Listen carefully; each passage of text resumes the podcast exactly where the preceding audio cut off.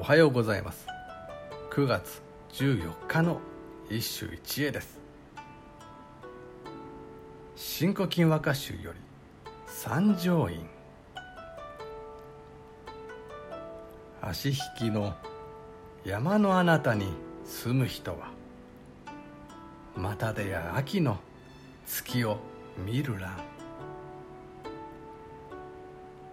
足引きの山のあなたに住む人はまたでや秋の月を見るらむ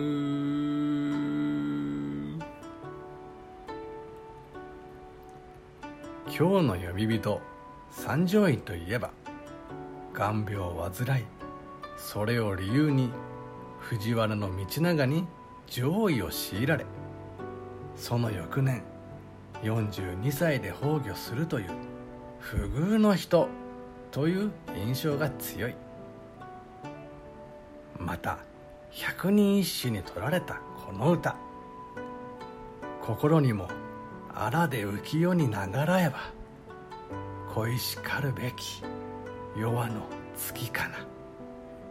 がこの印象を強固にもしている。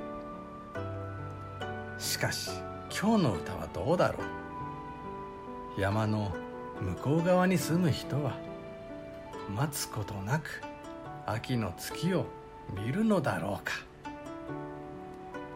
秋の月を待ちかねて見えない山の向こうの景色を想像する。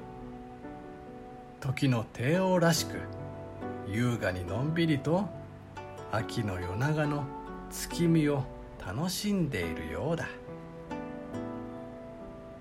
以上今日も素晴らしい歌に出会いました。